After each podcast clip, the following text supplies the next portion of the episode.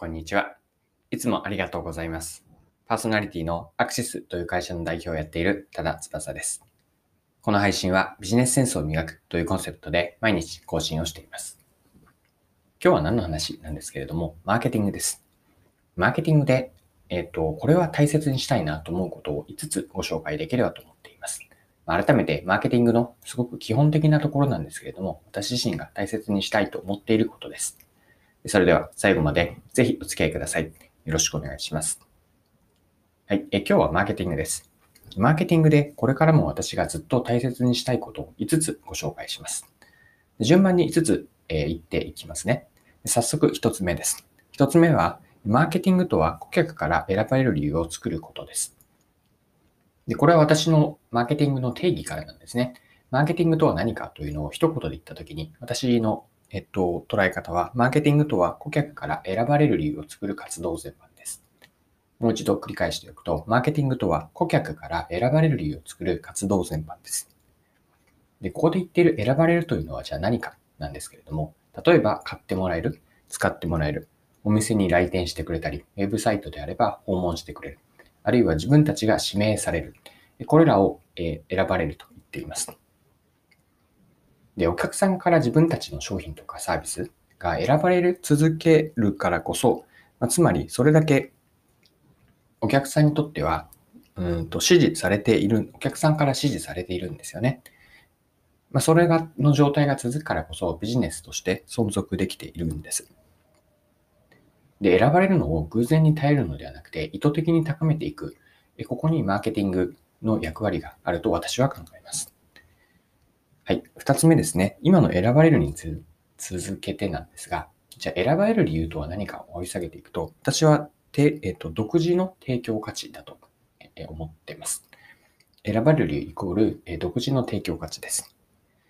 で、選ばれるの、選ばれるのとは、まあ、顧客から、顧客が選んでくれるというのは、それだけ価値があるからなんですよね。もし、仮に他におな、えっ、と、他でも同じようなことがある、同じような価値が得られるとしても、最もその商品、あるいはサービスですよね、に価値があると、顧客が思っているからこそ、じゃあお金を払ってでも欲しいというふうに、えっと、捉えてもらっているんです。で、ここにあの選ばれる理由イコール価値と見ている意味があって、提供する価値の独自性があるかどうかなんですね。まあ、独自性というのは、つまりは、その他にはない価値があるほど選ばれる、選ばれる確率が高まっていきます。ま、以上の意味合いを込めて、マーケティングで大切にしたい二つ目というのは、選ばれる理由というのは、独自価値がどれだけ提供できるかです。はい。では、ポイントの三つ目見ていきましょう。じゃあ、提供価値ですよね。価値を提供するのはどうすればいいかです。私は一言で言うと、顧客理解だと思っています。そこで3つ目のポイントは、価値提供は顧客理解から始まる。これです。で、えっと、そもそも価値がどうかって誰が決めるのかなんですけれども、お客さんなんですよね。お客さんがその状況、例えば利用するシーンにおいて、他と比べてその商品とかサービス、他とというのは競合にあたりますが、競合の商品やサービスと比べて、この商品やサービスが最も価値が高いと思うからこそ選んでくれる。それの、えーと、価値があるからなんですね。で、この選ぶという行為の主体者は、えー、お客さんなんです。じゃあお客さんがどうやって選んでいるかというのを、えっと、深く理解していく。ここに顧客理解の意味合いが今回の話の文脈で言うと当てはまります。で、もう少し、えっと、解像度を高くどうやって理解していくかというと、まあ、誰がどういう状況で何のために、何と比べてどういった決め手で選んでいるかです。で、今のを分解していくと、誰がというのはお客さんですよね。で、どういう状況でというのは背景も含めた利用シーンです。で、何のために、ここも目的になるんですが、どういう目的、意図があってそれを選んでいるのか。そして、えっと、選ぶというのは相対的なものです。したがって、何と比べてですね、これは競合の商品とかサービスになりますが、何と比べて、そして選んだ判断基準は何かです。選んだ決め手ですね。このような誰がどういう状況で何と比べて何のためにどういう判断基準で選んだのか。こういった観点からお客さんを理解していきます。はい。ここまで5つのうち3つを見てきました。では4つ目のポイントなんですが、マーケターの役割は何かです。で一言で言うと、マーケターの役割は、私は恋のキューピット。こんな言葉を使いたいなと思ってます。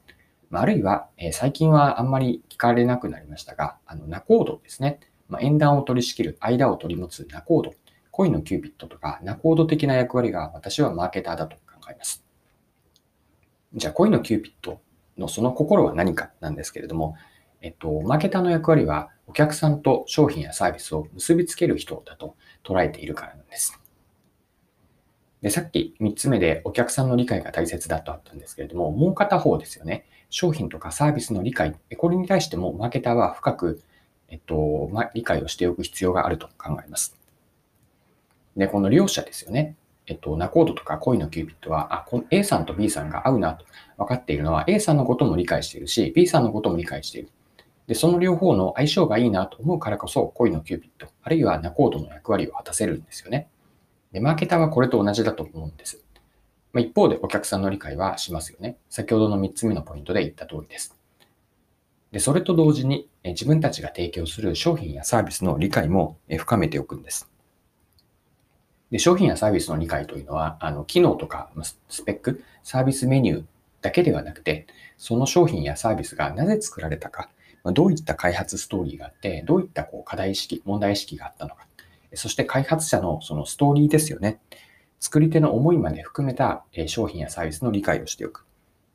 で、お客さんの方は先ほど、あの、誰がどういう状況で何のために、何と比べてどういう判断基準でと言いましたが、ここらに、このあたりに共通するようなえ奥にある本音ですよね。ま人間は建前と本音の両面があるので、建前だけではなくて本音、マーケティングの言葉で言うと顧客インサイトです。木にある隠れた気持ち、ただしそれをに気づけば行動とか、時には習慣すらも変えるような、えー、パワフルな本音なんですけれども、こういった顧客インサイトも含めたお客さんの理解です。これらがあるからこそ、マーケターというのは、恋のキューピット、またはマナコードですかね。これができると考えます。はい。5つ目、最後のポイントですね。で、マーケターの、マーケティングの役割をそもそも、まあ、究極的に何かというと、お客さんの成功とか幸せに貢献することだと捉えています。で、これはマーケターの原動力であるべきだなと思っていて、お客さんにこう貢献したい気持ちからなんですよね。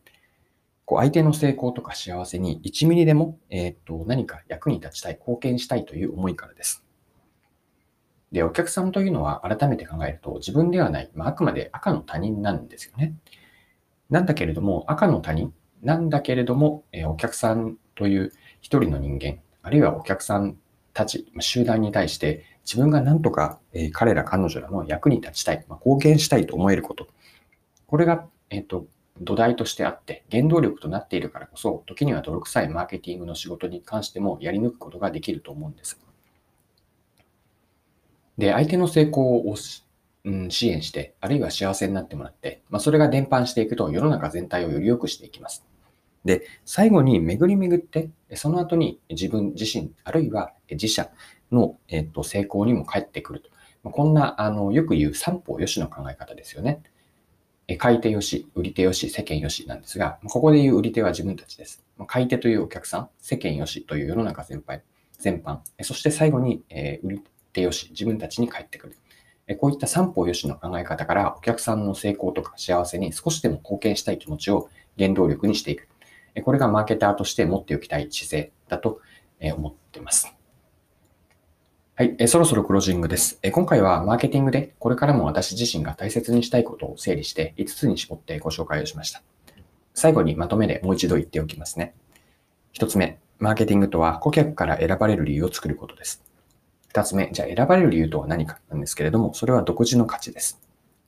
で、3つ目のポイントは、じゃあ価値提供をどうするかというと、私は顧客理解から始めること。これが重要だと思っています。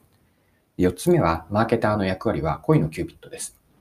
顧客理解だけではなくて、提供する商品やサービスを理解しているからこそ、両者を結びつけることができます。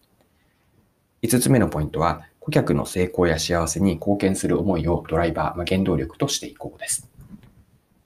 はい。今回も貴重なお時間を使って最後までお付き合いいただきありがとうございました。